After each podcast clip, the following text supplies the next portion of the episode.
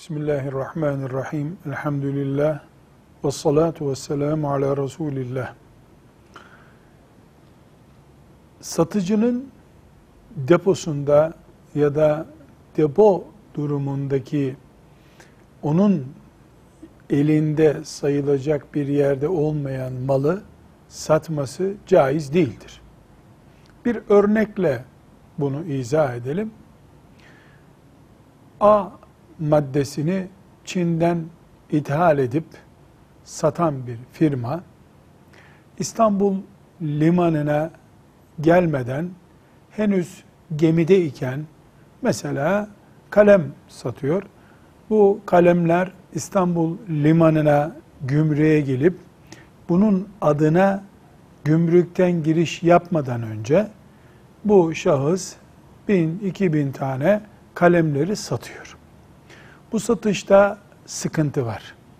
Çünkü e, ticaret örfünde gemide henüz İstanbul limanına girmeden mal zayiat görecek olsa bu mal satıcı yani Çin'den onu satanın adına kaybolacak.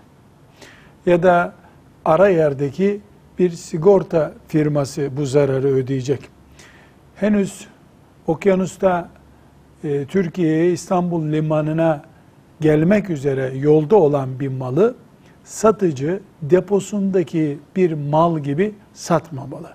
İstanbul limanına girip onun üzerine kaydedildikten sonra, gümrük girişi yapıldıktan sonra deposuna nakledilse de edilmese de bu satışı yapabilir. Fıkıhta buna elinde olmayanı satmak caiz değildir şeklinde bir kural konmuştur. İşte anlaşma yapıldığı vesaire gibi gerekçelerle bu fıkıh kaidesini bozmamak gerekiyor.